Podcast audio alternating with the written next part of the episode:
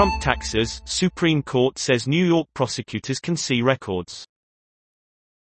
However, the court rules that this information does not have to be shared with Congress.